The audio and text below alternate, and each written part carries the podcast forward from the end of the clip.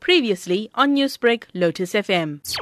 Members of Reaction Unit South Africa were called out to a home in Westham after a 25-year-old male was stabbed in the chest. According to the caller, the um, male had attempted to apprehend a suspect who had robbed the neighbor's house. During the chase, uh, the suspect uh, drew a knife or a screwdriver and stabbed the victim in the chest. Paramedics arrived on scene a short while later and declared the man deceased. No arrests were immediately made. Do you have any leads on the suspects? No leads on suspects. According uh, to the robbery victims, they were robbed by two men who were armed with a knife, a screwdriver, and one was also in possession of a firearm.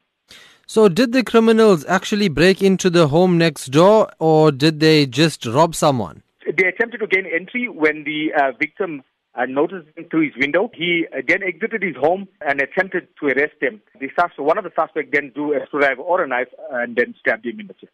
What uh, details do you have about the victim? Well, all we know is that the victim was a call center employee. He was uh, at home watching TV. He just arrived from work, and he was in the company of his brother when the incident took place. We were informed by his family that he he was to be married uh, in the new year. The date was not given to us. However, his family did confirm that the, the date was set uh, early in 2021. Prem, what is your advice to people that may find themselves wanting to be a good Samaritan in certain situations? Because, yes, it is good to try and help people, but in this case, ended the life of an innocent man.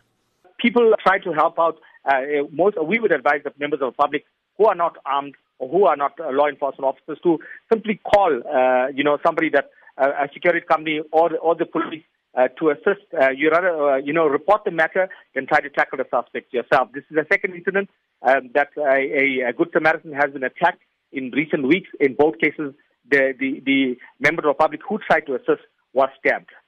Newsbreak, Lotus FM, powered by SABC News.